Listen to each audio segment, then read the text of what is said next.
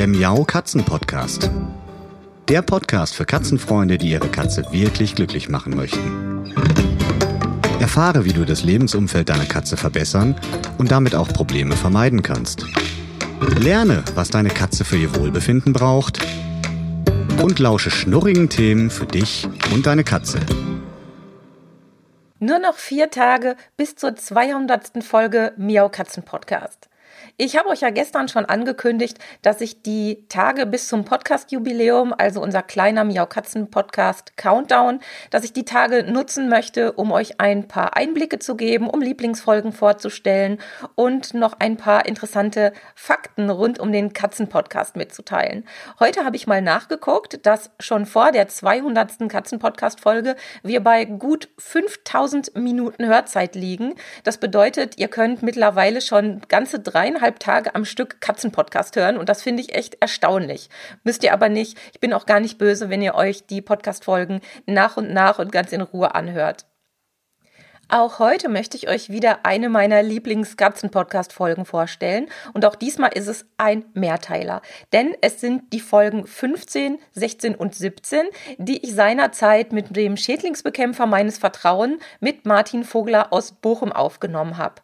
Wie es dazu kam, ja, wir haben keinen besonders abgefahrenen Schädlings Fall gehabt, aber ich habe tatsächlich festgestellt, dass auf unserem Katzenbalkon immer mehr Ameisen unterwegs waren und als diese schließlich in mein Katzenbüro eingewandert sind, habe ich gedacht, hm, ich muss irgendetwas tun und ich möchte Dolly und Pauli auf gar keinen Fall mit irgendeinem Gift gefährden.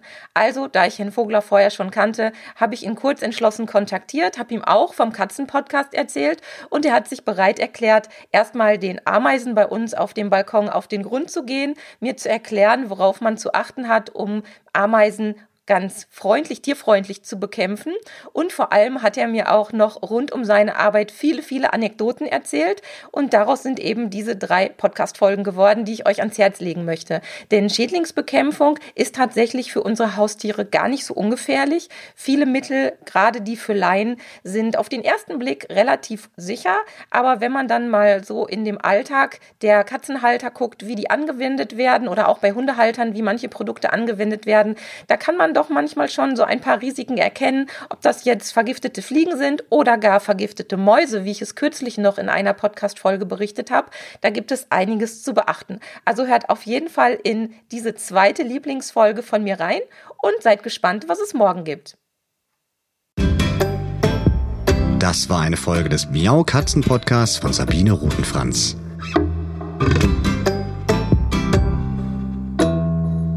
Weiterführende Informationen zur Sendung findest du im Internet auf www.katzen-podcast.de.